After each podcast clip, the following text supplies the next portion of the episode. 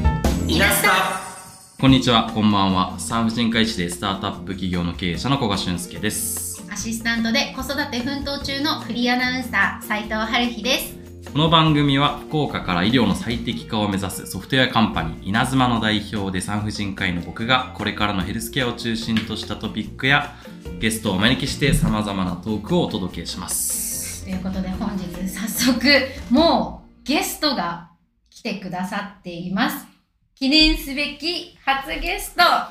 映画プロデューサーの三谷兼平さんですよろしくお願いしますはいどう もこんにちはこんばんは嬉しいゲスト金平です、初はい回初回よろしくお願いします初ですよ初ですねね初ですね初やばい光栄です第3回にして初です早い段階での そうですねゲスト側での出演っていうのはえっ、とねまあ12回ぐらいですかねあそうなんですねはいなのでトータルでは3回目ぐらいかもしれないですねおーはいありがとうございます本当に三谷さんについてここでちょっとあのあそうごです紹ね介させていただければ何者なんだってとい思ううんねですが、うんはい東京大学を卒業後南カリフォルニア大学の大学院映画学部のプロデューサー科で美術学修士を取得されたでその後ハリウッド映画の制作クルーを経て現在は日本原作のハリウッド映画化事業に取り組まれているとまあざっくりとそうですねはい間違いないですね間違いないですねはい、はい最近もう直近で言うとどんなお仕事されてらっしゃいますか、えっ、と、最近世に出たので言うと、それこそあの、まあ、ワンピースの、まあ、ネットフリックスのでしたかとか、そういうところとかは、もう世の少し関中わっをて今、多今分ですね。うん。ワンピースうんワンピースのネットフリックスでね、実写化されたやつがあるんですけど超話。題ですよねそうですね。あれはなんか、うまくいってますね。うん続。編も作られるっていう続編多分作られるこ予と定でになってて、そうそうそうそう。すごいあとは、まあ、あの、発表されたところで言うと、まあ、あの、ゼルダの実写化っていうのが実は、任天堂さんの方はいではいやるやつがあるんですけれども、まあ、そこもちょっと一部関わってたところがすあごっいたりとかしてたかなっていう、そんな状況です。有名作品やっぱりまあアそうでニすねメとかそのゲームとか、うんちょっと日本文化あそうそうそうそうそうがより顕著な作品がそうなんです、そう入っなてんまで。す。うん。もともとそこに関わり始めたのは、あの、ゴースト・イン・ザ・シェルっていう、まあ、広角機動隊っていう漫画があるんですけれども、はいまあ、それの、まあ、スカーレット・ヨハンソン主演で実写化するっていう時に、えっ、と、まあ、スタッフとして最初入ったのが、まあ、割ときっかけにはなってるんですけれども、えまあ、そこからそう、やっぱあの、全体の流れとして、まあ、もうなんか、だんだんちょっとずつもうマーベル映画ってみんな飽きてきてるんじゃないかなとか、うんうんうんうんうんうん、ちょっともう長いかなみたいなところうんうんうで、んその次のものをみんな探そうってしてる中での、うんなんか日本のそういう作品を、まあ、うんハリウッド映画化するっていうのはありな、ありなんじゃないのかっていう流れの中で、まあ今、そういうトレンドができてきてるっていう。えー感じですねうんそもそもなんですけど、うん映画プロデューサーっていうお仕事って、うんはい。どんなことをするんですかえっ、と、そうですね。まあすごいなんかふわっとした、なんていうのかな、まあや役職ではあるので、うんまあなんとも、あの、人によってはね、なんかこう、肩から、なんか、セーター巻いてみたいな感じのイメージの人もいるかもしれないですサングラスかけてい ね。まだにね。そうそうそうそうそう。まあでも要は、えっ、と、まあなんか企画があった時に、それをこう実現に向かわせる存在というか、うん、まあというのが究極的なプロデューサーなんじゃないかなと思っていて、まあなんか誰かがこれしたいって言った時に、それをじゃあ、じゃあその実現して、まあ世に出るっていうところまでを本当に1から10まで全部見届ける。で、まあその実現に向けて、まあお金を出す人もいれば、えっ、と、タレントを出す人もいたりして、まあそういったところで、まあみんな役割分担しながら一個の作品を作り上げていく。まあそれのまあ統括役みたいな感じの人ですね。えーうんもうじゃあ作品のもう最初の立ち上げの状態の時かあ、そうですね。うんうん。参入してやるまさにそうですね。あの、なので本当にその立ち上げの一番最初のところって、まあ、映画の企画だったら、例えば原作がある場合は、その原作の映画化権をくださいっていうところから始まったりするんですよね。だから例えばなんか、提案するところか。そうそうそうそうそうそう。な例えば広角機動隊を実写映画化したいんです。だから、まあその原作の著作権を持っているのは、まあ、さあの作者であり、まうんあうんうん講談社さんだったりするんですけれども、そこに、まあいろいろプレゼントとかをして、うんで、あとはまあその、じゃあいくらでとか、じゃあどういう権利をっていうのをやり取りする中で、まあそのお落としどころを見つけてって、まあ最終的に契約をまとめるっていうところから始まるんですよね、一番最初って。えー、だから意外とそこって誰も基本的には見ない部分なんですけれども、実はまあそういう地味な作業があって、その権利を得たところで、じゃあ脚本作ろうかとか、うんうんうん、じゃあどの脚本家を雇おうかっていう話になったりとかっていう感じでちょっとずつ進んでいくんですけれども、その一番最初っていうのはそこなんですよね。えー、でもそれってうん一人では普通はできない一人ではできないんです、なね。かなかそうそうそうそうチームで会社でい制作委員会的な感じでとかなんか。えっ、と、まあ、そうですね。あの、なので、まあ、アメリカ側のプロデューサーがいて、で、えっ、と、日本側に権利元の人がいて、うんうんうんうんその権利持ってる人たち、で、その権利が欲しい人たちがいて、まあ、そこのこう、ある種最初の橋渡し的な部分を、あうんーやるっていう仕なる事をやってましたね。ほどあー、なるほど。で今の、まあ、流行りとか、うん文化的なこととか全体いろんなことうをん知ってるからこそこう、じゃあ次はこれやろうみたいなうこん。まとができるんあ、そうですね。そうそうそうそうそう。だからまあ、あの、まあ、昔からそれこそドラゴンボールが一回ね、実写化されて、うんなんかううんまくいかなかったとか、そういう、まあ、例はあったりするんですけれども、まあそれだからちゃんと本当に、双方にとってちゃんとフェアな形で、あの、まとまるような、ちゃんといい作品になって、それがヒットして、ああよくばまあ、まあ、フランチャイズの2作目、3作目が作られていってとかっていうふうなことに、まあ、していきたいよねっていう、そういう、まあ、思いのもとでみんなやってるへえ。そういうイメージですね。え、じゃあ、それこそワンピースとかは、うんあれってネットフリックス側が、しえっ、と、集英社にオファーしたみたいな感じ。まあ、もともと、えっ、と、ネットフリックスは後からついてくるんですけれども、あ後からついてくるそう最初は、まあ、アメリカのプロデューサーで、まあ、トゥモロースタジオっていう、まあ、会社の人がいて、まあ、その人たちが、えっ、と、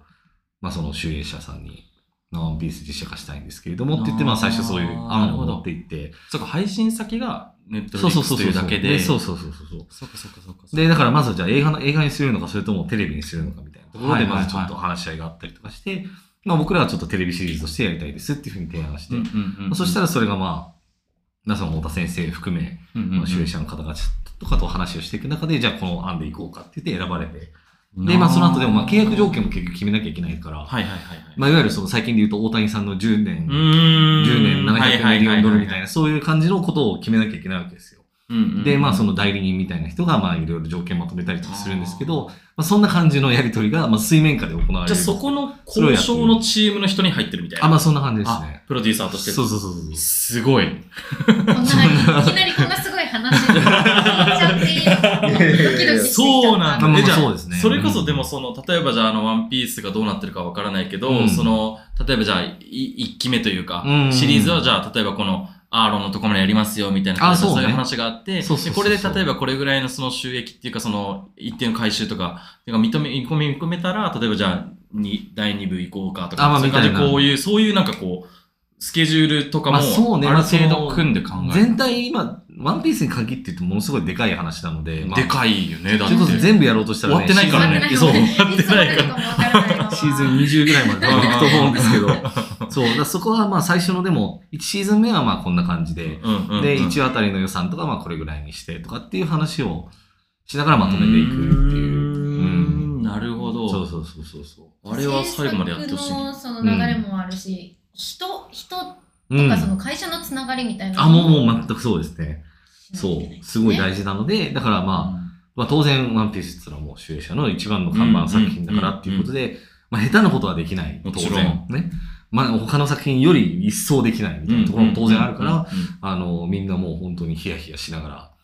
仕事に当たってうん、じゃあキャストどうすんのとか、はいはいはい。うん脚本どうすんのとかっていうようなことで、こうみんな、そうですね、ヒヤヒヤしながら仕事して頑張ってる。そんな感じですね。あれだけの世界中でヒットしてる作品だから、うんそれこそ、ね、ちょっとだってほら、原作と一応全部見たんだけど、うんうん。やっぱちょっと変わってるところそうがね結構あるじゃないそそうのそうそうスそトーうリーとして。あれをじゃあそのどこまでこう許容できるのかみたいな。そうれ多分そうそうそう作作者またってことだそようね。そうそうそうそう。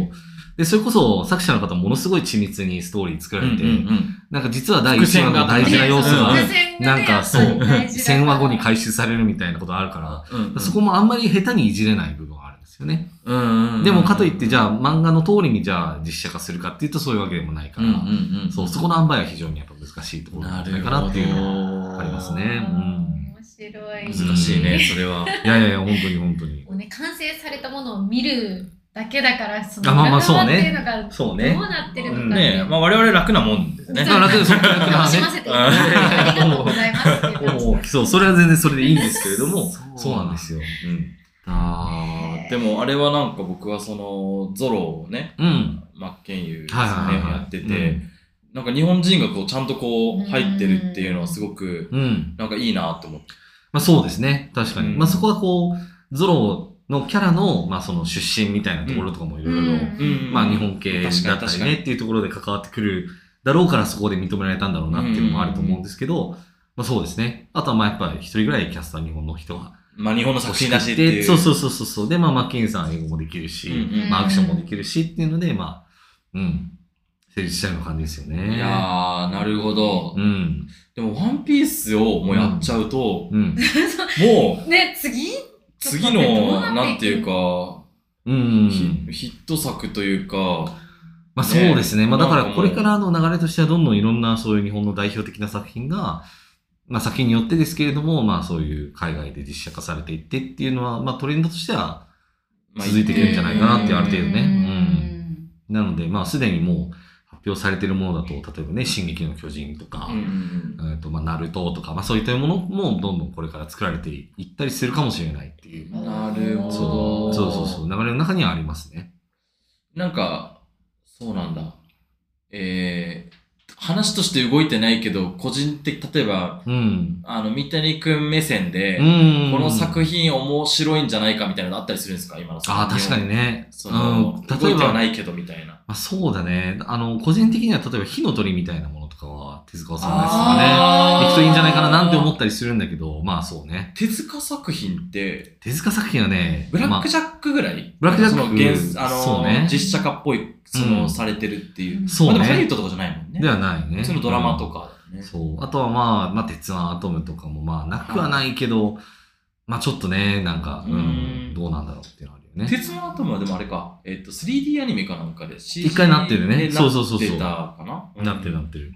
実写ってところで。そう、実写かどうかっていうのはまたわかんないよね。うん。うんうんうん。だからまあそういう意味で言うと、その、だからその物語っていうのは本当にすごい日本の中にはたくさんやっぱりあって、うんうんうんまあこれまでのね、その週刊漫画文化とかの中でやっぱつうんうんうん作られてるものってすごいたくさんあるから、もうそれこそもう宝の宝庫なんじゃないかって言われてたりとかうんね、うんううんうんうんんしててっていう感じですよね。それをちょっとずつこなるう、ほど。あの、海外にも展開していけるような、そう、売り方と、まあビジネスになっていったらいいなっていう思いはありますね。すごい。鍛えられればいいんですけど、うそんのアニメとか漫画を実写化するっていうことについて、うん作者の方って、うん。どんな思いのがああ、まあそこはね、いや結構ね、分かれるところでう、んすごいなんか、積極的な人ももちろんいるし、まあもうそれはもう別物だから、まあ好きにしていいよっていう、もうある種、ちょっと手放すような感じで、はいはいはい。そういう人もいたりするし、そこはやっぱスタンスはそれぞれですね。うん。うーん。そう。とかもう最初からもう全然、あの、なんていうのかな。まああんまり当てにはしてなくて、まあ、それは俺の作品じゃないから、みたいな感じで、まあ、もうバサッと言う人もいたりするしあー。なるほど、なるほうど。ん。そこは本当にそうだね。そこそのあたりのこう、まあ、調節というかすり合わせをまさにあ、みたいなところなも、んかそうそうそう、一部そうやらせていただいたりとやか、っそうしてますね。三谷さんの手にかかってるわけですいやそういうわけですあそーんな日本の作品のそんなね、世界へ輸出されるか どうか。か。まあまあまあ、映像化の鍵が。そんな、あのー 大層なことじゃ全然ない。い。い。そんな大層なことじゃない。い。ない。ええ偉くなったね。いやいやいやい や。まあでもそうねペペなんでね、まあもう。なるほどね。そうなんですそうそうそうもよともと映画がお好きで。そうですね。映画が好きっていうのは、入りがそう、そう、それはあの、大学生になってからなんですけれども、そう、あの、映画のを作る方の仕事で、まあ、生きていきたいなって思ったのは、そう、そういうきっかけがあって、って感じですね。大学生はでも東京大学、はい卒業後、うん、そう、卒業する時点ではもう、あの、まあもうアメリカで映画を作る方のそういう勉強したいなっていうので、まあ留学する道を選んだんですけれども、だその前の段階ですよね。だ大学2年の後半とか終わりぐらいとかに、あ、じゃあちょっとこの映画でやりたいなっていうふうに思ったっていうきっかけがありまして。ねそうれなんですそうなはんです。何があったんですいかや、なんかそれは、えっ、と、なんていうのかな。えっ、と、まあ、ある作品を見てっていうことが、まあ、すごくきっかけとしてあるんですけれども、あの、まあ、コーラスラインっていう、まあ、作品がありまして、まあ、それは、あの、作品の内容としては、まあ、なんかニューヨークのブロードウェイの、うんえっ、と、コーラスバックダンサーのオーディションが舞台のはい、映画なんですけれども、あの、まあ、要はそんな、なんだろう、ブロードウェイのバックダンサーでもこんだけのたくさんの人が命をかけて、こう、オうんうんーディションに行くみたいなところに、やっぱすごく感銘を受けるところがあって、うん、まあそれだけこう、エンターテインメントに対して、みんな、真剣なんだな、みたいな、そういったところに、うまあ、んすごいなんか心打たれる部分があって、まあ、その一部を補えたらいいなってすごい思うようになったっていうことはすごいあったんですよね。まあ、ねそうその映画といえばアメリカ、まあまあまあ、ハリウそうッそドうそとうそう。いうう本場が。そうそうそうそうそうそう。で、やっぱりその層が厚い中で、まあできるだけ、まあ、やる気もあって、まあ才能もあってっていう人たちと一緒に仕事できたら楽しいだろうなっていう。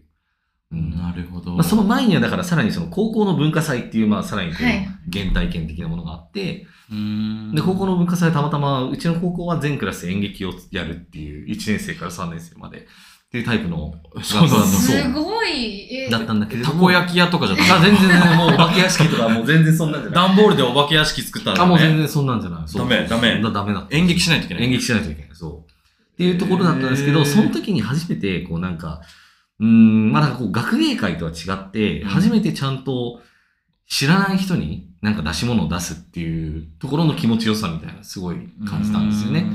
で、まあ、あの、当然クラスだから別にみんなが文化祭好きってわけでは当然ないうんし、まあやる気ないなんかラグビー部の奴らとかダンス部の子たちとかいたりするわけなんですけれどうもん。。木木の役がいいみたいなあ、ね。みたいな。そうそうそうそうそう。もうね、なもうできるうん、できる限り何も動しきたくない、みた喋りたくないみたいな。そう、もう夏休休み大道具も作りたくないみたいな、うんそういう感じの人もいて、まあ、それがもし本当に、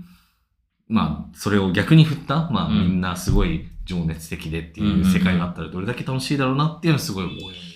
うんみんなやる気がマックスでっていそううそう、やる気マックスで、才能マックスでみたいなあー世界に行きたいなって思ったんですよね。なるほど。うん。っていうと、まあ、ちょっと日本からさらに離れて、まあ、そっちに、ハリウッドとかそういうところになるのかなって思って、うんうんうんうんで、まあ、だからそういう、で、しかもちょっといろいろ調べると、そういう、だから学校があるっていうね。知らないよね。全然知らない普通だって、もうそんなもうその、ロースクールとかあそう、そうメそうディそうカルスクールとか、そう。ビジネススクールとかそねう。まあみんな知ってるかもしれないけど、そうフィルムスクールなんそうてそれと同じ流れというか、そうそうそう同じ並びにフィルムスクールみたいなのがあるっていう、なんじゃこりゃって思うわけですよね。僕も思いました よ。そうだね。そうだよね。最初聞いた時は。そうそうそうそうそう。だからまあ、本当に短編映画を作ってとか、脚本たくさん読んで、なんか分析して、でそれで学位がもらえるっていう世界がもう向こうにはあるんだなっていうのを知って、これはちょっと行ってみたいなってうんで、しかもその大学最初、その辞めて映画作りの道とか行く方法はないのかなとかいろいろ思ってたんですけど、うんうんこれだったらまあ普通に卒業もしなきゃいけないし、うんうん大学院まあだそかうらねそうそうそうそう、大学いいんだうからね。っていうこともあって、すごいなんか魅力的な選択肢に見えて、うんんで、行くことを決意したら、まあいろいろ、なんて言うんでしょう。いろいろ神風が吹いてですね、うんあの、本当に運よく行けることになったっていうことがあったんですよ。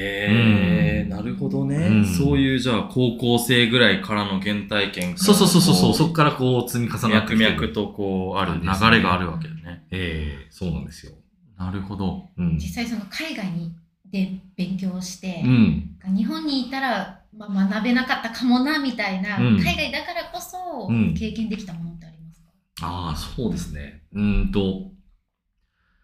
まあ、多分その、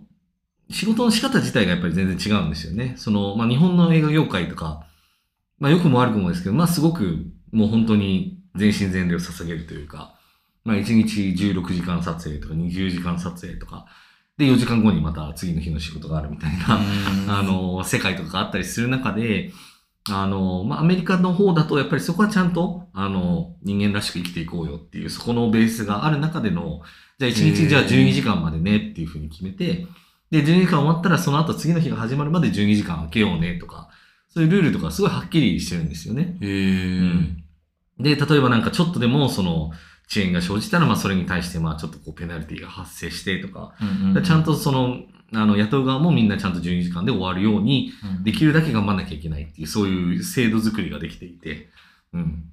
それはなんかやっぱりこう、映画制作とか、うんそういったところが、むしろこう進んでるから、持続可能な仕組みの一つとしてそういうのが入ってったみたいな感じなの。うん、それも多分あると思うし、あとはね、あの、まあそれまでにのずっとその、まあ、働く人たちが、まあ、うんうん搾取されてきた歴史も多分あるんだとそ思のうんですよね。バーンアウトっていうか、そうそうそうしてそきうた人たちが多分いて、そうそうそう。で、これはさすがにこれじゃあ続かんだろうっていうこと産業で、としてもね。そう、ちゃんとじゃあその組合をじゃあ作ろうだとか、うんうんうん、組合として団体交渉しようとか、いわゆるそういうなんか労働運動みたいなものがちゃんと機能して、まあその歴史の中でこうどんどんいろんな権利を積み重ねて獲得してったっていう、そういう感じですよね。なるほどね、うんなんか日本だとね、あの、僕も詳しくは知らないけど、あの、アニメの業界とかは結構大変って、あ、そうですアニね。メーターの世界はね、うんよく言うけどね、なんかそういうことなんだろうね、うんきっとね。まさにまさに。だかうんらそれこそ最近の映画だとバビロンって映画があるんですけれどうんも、うんそれがちょうど1920年代ぐらいのハリウッドが舞台なんですけれどうん。も、はいはいはい。まあそこで描かれるハリウッドってもう本当カオスな、カオスなんですよね。だ昔からそのスタジオの前にその役者やりたい人がこう集まって、じゃあ今日は何人こういう役が必要ですってみんな手挙げて、うんうんでなんかこう雇われてとうんうんか、うん。で、あるいはなんかアクションシーンやってる中で普通に人がなんかちょっと足を滑らせて死んじゃってとかっていうことが普通にあるような、それがまあ普通とされるような世界のは中いで、はいはいはい。まあそれはちょっとおかしいよねっていうところでちょっとずつだからそういう、ちゃんとは俳優もちゃんと人なるほ間ど、らしなるほど、くなるほど。ね、あの、生活できるようにとか、うんうんうんまあ、その、働きすぎないようにとか、そういったようなことがやっぱどんどん整えられていったっていうのはあるので、そこが一番最初に経験できたことで、まあ、そのあんまり負担をかけすぎる形での、あの、やり方っていうのはやっぱ違うんだなっていうのをよく思うようになりましうーたね。ん。なんかある意味でじゃあその、まあ、ハリウッドっていう一番こう、本場のところの、うん。業界のなんかこう積み上がってきたこうスタンダードみたいなのを一番最初にこう入ったっていうのが一番確かになんかまあ、そうですね。それはすごく、うん、有意義だったなって一思い番ます進んでて一番洗練されたものが入ったってことだね。まあ、ある意味そうですね。言ったらねそうそうそう。だから全世界見てもやっぱ他のところでそういうふうにルールがはっきり決まってるっていうところはすごい少ないので、ううん、だからそそういう意味で言うと、まあ、すごく、なんだろう、仕組みの面では経験できてよかったなっていうのは思いますね。まあでも一方でその、うん仕事としては今結構そのだから日本、うん、日本のその映画の仕事とかもやってるとやっぱそこのなんかギャップに苦しむとかってもあるんじゃないまあそうですね。だからやっぱりそこの海外式のやり方に慣れてる人が、まあその、えっ、と、日本でのいろいろ撮影とかに入っていくと、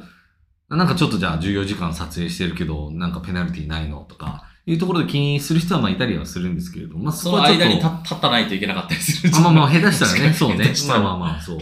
あまあ、そこはもううちょっと上の人たちが対応しなきゃいけないところなんですけど、まあそういう部分の対応は出てきたりとかしますよね。あとまあちょっとそこがまあ7になったりとかっていうのはまああったりするんですけど、まあ、うんうまあ、んうんうん、そこは折り合いをうまくつけながら、かといってこう予算も無限にあるわけではないので、そう、それをカバーするだけのやっぱものは、まあなかなかねっていう。なるほど。現在の活動拠点としては、うん日本今そうですね、今はまあ東京ですねあ、基本的にはね。う。うんんで、まあ仕事に応じて、まあ、あの、海外に行く必要があればまあ行ってっていう感じですかね。うん。今は結構落ち着いている。今は割と日本ベースでそうですね。うん。日本にそういう海外作品が来ることがあったりすると、まあそっちで全然進むので。う。うんんうんっていうので、まあ最近だとあの、まあまだ出てはないんですけれども、あの、まあ東京バイスっていうまあ作品があって、うんうん。まあそれの、えっ、とシーズン2の仕事をまあちょうど去年ぐらいからしてたんですけれども、まあそれなんかもう全部東京で撮影して、えーうん、っていうことをやってましたね。うーん。フリーランスっていう形なんですかあ、フリーですね。うん。うんそうそうそうそう。でも結構時間も、なんか曜日とか日にちもバラバラ。いや、もうそうですね。もう全く。くその辺の感覚がなくなって。そうですね。だから去年今年は結構それで、もうごっそり仕事したので、逆にこう、あの、友達付き合いとかね、そういうこそそういうものが結構おろそかになってたなっていうのがあったりしたんで、まあちょっと来年からの、なんていうのかな、仕事の仕方のバランスとか、まあちょっと 考えていかなきゃいけないなっていうのは、もうこの12月だし、 まあ大体今年の反省もとしてう今年終わりますけどみたいそうな。そうそうう。そう、もうちょっと、あ の、そう、仕事を納めする中で思いますね。あうーんなるほどうね。ん特殊だよね。だからフリーランスで映画の仕事をしてってことだから。うん映画ってそのね、撮影とかの結構短期集中なんじゃないそのなんか例えば2ヶ月間ガーンやって、まあ、撮影はもちろん2ヶ月とかなんだけど、ただその前にやっぱ準備の期間がやっぱりあるんですよね。ああ、準備、ね。やっぱそれだけやっぱたくさん、あの、例えばキャスティングしなきゃいけないとか、はいはいはい。あのチーム組まなきゃいけあなといとはか。その交渉とかもあるから。そうそうそうそうそう。あとははまあロケ地を見つけてとか、まあ、美術のプランをしてといろいろあるんですけど、まあその辺も含めると大体そうですね、1年ぐらいになったりする。何本か抱えるんですか ?1 年ぐらいかかる。えっ、と、そうですね。えっ、と、まあ、一個の作品に入ったらもうそれに全部、まあ、エネルギーを注いでって感じになるんですけれども、なので、まあ、できるとしても、まあ、年に1本とかぐらいですよね。うん。あじゃあ基本的にはもうやってる、えー、と仕事かかってる時っていうのはうん一、つの作品の仕事をその期間ずっとやってる。そうそうそうそう。もうそれにコミットしてでやる。例えばじゃあなんかその「ワンピースもやって「ゼルダ」もやってみたいなことはやらない。はできないですね、だから。あもう物理的に難しい。もうそうそうそうそうそうあーでもやるとしたらもうそこにフォーカスして。もうそこにっていう、そう、その現場の段まで行ったらそうなりますね。あーなるほど。んそう。でもそういう時にでもね、次の仕事のオファーとか来たりとかもあるわけでしょ。あ、全然それはあります、そね。れじゃあスケジュール見て、ここまで自分は決まってるんで、これが終わったらそっち入れますみたいなそうっていうじ感じで、そう、いろみんなやりとり、あの、話をしてって、そう、なんですよ。だから仕事って基本的にもう口コミでしか来ないというか、要はその、だから履歴書をどっかに出してとか、うんうんうん。なんか面接受けに行ってとかっていうことはほぼなくって、でほぼリファラル。ほぼリファラル。っていうかもう完全にリファラル。え、でもほほぼダイダイレクトだ。ほぼダイレクト、そう。へーなんかいい人いないっつって、うんあ、そういえばこんな人いたよとかって言っでて、お前にこの仕事、この期間、この報酬で頼みたいんだけど、いけるかみたいな。まあまあまあそういう場合みたいなも場合によってはありますよね。ある程度そのキャリアが積まれてくるとその人の縁っていうのもうん。増えるのかなと思うんですけど、あ、まさにまさ三谷に。さんの場合その最初のうん。入りの段階、うんこの業界で仕事をスタートするみたいなきっかけとなった何か、あそうですね。だからそれも結局、あの、留学したっていうのが、まあ、出発点になるんですけれどうんうんうも、んその留学した時の、一個上の学年の先輩が、えっ、と、まあ、47浪人っていうのがあるんですけれどうんうも、んまあ、それの監督のアシスタントをしていて、で、その人が、まあ、日本でやりたい企画もいろいろあるからっていうので、ちょっと日本人の人をまあ探しているとうんうんうん。いうようなことがあって、で、それで、あ、そういえば一個一学年下にそういう日本人の人いるよねっていうので声がかかって、あーで、それでまあちょっと話をしたら、まあ、あの馬もあって、じゃあ君で行こうっていう感じになったっていう、そういう感じですよねで。そこで成果をきちんとパフォーマンス出して、ある程度それそうそうそうそうそこから次の縁につながってっていうことを、みたいな感じ。そうう。いう、もう言ったら、呪術つなぎをずっとやってるいみたや、いな。もうそうそうそうそう そう。いや、もう本当に。仕。事はずっと。そうそうそうそう。次の仕事は、誰かが紹介してくれてみたいな感じ。そうそうそうそうそうもああ、なるほど。あの。そう、一個一個そうやって繋いでいくっていうことと、だから結局信頼されることが一番大事といううんうんか、うんううんうんん。まあその目に見えない通貨みたいな感じになってはいるはいはいっていうことなんですよね。なるほど。これってでも、じゃあ例えばその、今、5、6年ぐらいももうちょっとうんやってんのかな、なんか、それの、なんていうかな、その、キャリアパスじゃないけど、うん描いてる、今のその、今、5、6年ぐらいももうちょっとやってんのかな、なんか、それの、なんていうかな、その、キャリアパスじゃないけど、うん描いてる今のそのなんかこう、プランみたいなのってなんかあるの例えばそのこの呪術つなぎの仕事をずっと続けていくのを、うん。例えばあとじゃあ5年、10年続けていくみたいなことなのか、例えばじゃあ、いやいや、映画を自分で撮るぜじゃないけど、あ、そうそうそうそうの自分でやるってところになると、多分どっかでそのうん方針転換をしないといけないじゃない、いや、それはね、なんかそれってなんかどういうふうなこう、いやまさに描いてるものがあるのいやいやいやいやいや、ビそれはね、超タイムリーな話なんですけジョンというかど。あタイムリーなのこれ。おいーやいやいやいや。なそこで言うと、うん。だからずっと呪術つなぎのその仕事をしていっても、うん。まあ、たどり着くところは、まあ、多分、自分の行きたいところでは最終的にはないかなっていうところがあって、うんうんうんうんだからまあ、どっかで、まあ、方針を多少ちょっと変えて、仕事のやり方というかね、まあ、そうそうそう。仕事の内容とか、自分自身で、その、じゃあ企画を立てて、うん進めていくっていうのをもっとやんなきゃいけないなっていう。だにちょうど今多分差し掛かってるような気がしてるんですよね。じゃあそこの今、分岐点というかそうそうそうそう。悩むというだから今、年一旦、そのずっと制作しようとしてたのは、うんちょっと一旦、セーブするような形にしつつ、はいはいはい。まあもともとずっとこれやりたかったよねっていう、その他の友達と練ってるような企画を、うんまあ主に実現していく形で、まあ仕事をしていくっていう方がまあ大事なんじゃないかなっていう。それは、なんかどういう形でやるの例えばその、じゃあさっきの、うんえっ、と、なんかハリウッドのそのスタジオが、うん例えばその日本の、えー IP を使いたいってとところで、例えばじゃあ集英社に提案するみたいなところにあるってところで、多分それも会社だよね。うんってなると、じゃあ同じようになんかそういう会社というか組織を作って、で、企画を立ち上げて、そういう IP 持ってるとことコミュニケーションするみたいな。まあそうですね。そこはいろんな次元があるんですけれども、まああの、まあ原作ありきの企画だとそういう風になりますね。多分アメリカ側のプロデューサーを誰かしら一緒に組む人を探しでて、で、それで、えっ、と、まあやりたい作品の、まあ権利元に行って、こういう話があるんですけど、って言って、まあ、いつもその、ワンピースとかでやってたような感じのことうをんまあやるっていうのは一個、うんうん方うん法としてはあると。まあもう一個はまあ普通に、あの、オリジナル企画とか、あまあ、だ自っ分た場た合ちはが、、そうそううそうそう、だったらもうそこは、えっ、と、脚本家の人とかうんうんとうん一緒に、まあなんか、毎週会ってとかはいはい話しはいはいたりとかっていう中で脚本の形を作ってってっていう、そういうやり方もあると思うんもでうすじよゃあ、いきなりもう映画作品っていうのを新規でやるぜみたいなあ、とそうこそうろそうで、そう。その投資家回ったりとかして、そうそうそうそう資金集めからして、そう。企画作って、そうそうそうそうそうそうで、その予算を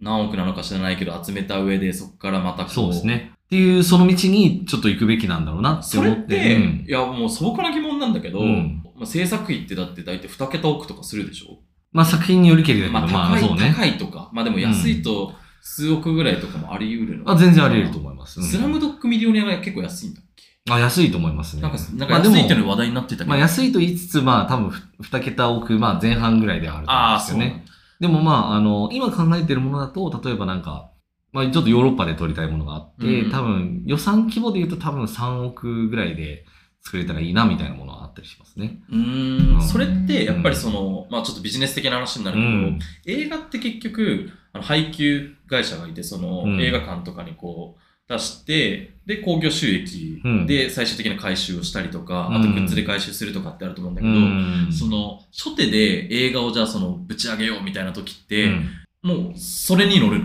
それともなんか違う方向性の回収の方法っていうのがなんかある例えば、まあ、わかんないけど、うんなんちゃら映画祭みたいなのあるじゃん。なんかああいうの出すとなんかその賞金とかがなんかあって、それに回収するいやーそういうなんかのがあるのか、なんかそうだねどういうその一番最初の、いや特にその資金力があるとこだと、うん今みたいな話の回収の仕方を多分ビジネス的に考えると思うんだけど、ほぼゼロベースだったりとか、ゼロベースそうねまあ多分めちゃくちゃ頑張れば多分数億ぐらいもしかしたら集まると思うんだけうど、んうんってなった時にそれの回収のそのなんていうかうん方法というかでなんかいや着地ってどう考える着地はでも基本的には、あの、映画を公開して、うんうんその配給会社と、まあその折半した中の、まあ残りの部う分んを、でももまあうもういわゆるじゃん映い画わゆるそうそううそうそうそう。っていうのが基本線かな。あー、で、あとはまあその、劇場公開が終わったら、その後じゃあストリーミングはじゃあどこでとか。うん、DVD とかそうそうそうそ Blu-ray うとかそう。で、まあ例えば、じゃあ全世界同じところで、だったらまあもうちょっと高くついてとか、あるいは地域ごとに売ってとか、うんうんっうんうんていうやりとりになってくるのかなっていう。じゃあそっちの世界にそうそうそうそう、だからちょっとちゃんと、行こうかなみ行かたなきゃいいなけないなっていうこれでも投資家はさ、うんその映画作ったことあるとか映画に投資したことがあるとかだとなんかこう理解できる要はその、うん。投資に対するそのうんリターンの想像ができうると思うんだけど、ん。そうじゃなかったら、うん。例えばじゃあ僕だったら、うん。全然わかんないなみたいそうね。だから分かんないけど、いやでもこれ出資したら映画プロデューサーになりますよっていう話で、まあ乗ってくな。るような人。ーになるななりますなり出 ま資しただら。ってお金を出すっていうのはその実現に関わることになるからっていうことで、まあエグゼクティブプロデューサーになるんですけれども、基本的には。はあ。そう。そした、ら、俺映画のプロデューサーなんだぜって言いたいような、そういう欲望を持ってるような人とかが、まあいい感じの出資者になってくれたらいいなっていう。で、まあ、まあ最悪だからもちろんそのリスクはね、当然、じゃあなんか、じゃあ5000万出してもらって、うんうんうんで、まあそれがまあ返ってこないまあ可能性だってまああれあ赤る字と。とかねうんうんうんうんまあそれ以上に追加で出すことはまあないにせよ、まああんま返ってこないかもしれませんよ。ただ、まあその人生の中でまあ映画を作るっていう経験はあんまり多くの人はしてないし、うんそうだよまねあ、非常にそういう貴重な経験でもあるし、まあ、文化に、まあ、一個こう貢献したっていうことになりますよ、みたいなことをまあ言うわけですよ、多分。なるほど。そう。で、その中で、まあ、そういうお金を失っても、あんまり、あの、懐が痛まない人とかに、まあ、お願いするっていう。もしかしたらでもね、それがすごくうん当たること、そっちもあるわけだあ、ね全。然ある、全然ある。逆に言うとそうそうそうそれなん、か普通にプラスで返ってくるってことだよね。あそうそうそうそう。それは返ってくるし、例えばなんか賞とか受賞なんかしたら、まあそういうところとかいろいろ行けますよとか、招待しますよとか。う。うんん。まあ、とかなんならその後の、その次の作品とかってあ、いまあうとこそうろそにうもそうねそう、、もうあり得るにし。はい優先的にそこにこう絡めたりとかするとかね。そう。だからなんか一緒にカンヌ映画祭とか行ってみませんかとか。なるほど。みたいな行ってみたい、行ってみたい。たい。行ってみたいけ ど。けどねそう そんな簡単な世界じゃないよね。ねそう。まあ一口ね、5000万ぐらいだったら全然なんとかなりますよ、みたいな軽く。すごい質問が来ま した5万円じゃないよね。 ゼロの数がだいぶそうそ違うう。そうそうそう。ねまあ、こんなちょっと深い話,、まあ話ですね聞けるのもちょっと経営者目線の猫、ね、さんのお話もあったからかなといやいやはまあね思いますけど、あのー下から目線のハリウッドあそうですねははいいあのーご存知の方もいらっしゃると思いますがあいえいえ三谷いえさんありがとのうございポますッドキャストもやっていらっしゃそうるですねということではい。まあ、そちらのリンクもですね、あの、イナスタのページに貼っておきますので、ぜひチェックをお願いします。今回は、一旦ここでお話終了になりますが、まだまだ次回に続きます。次回そねうですねまたさらに深掘りできると思いますので、ぜひお楽しみに。